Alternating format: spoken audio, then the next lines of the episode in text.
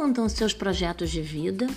Você tem se permitido sonhar, pensar no que te faz feliz, no que te realiza como pessoa ou se sente culpada só de pensar nisso? A mulher foi doutrinada a encarar a individualidade como algo ruim, como egoísmo, e é preciso mudar o ângulo para enxergar melhor. Não dê a ninguém o poder de menosprezar os seus sonhos.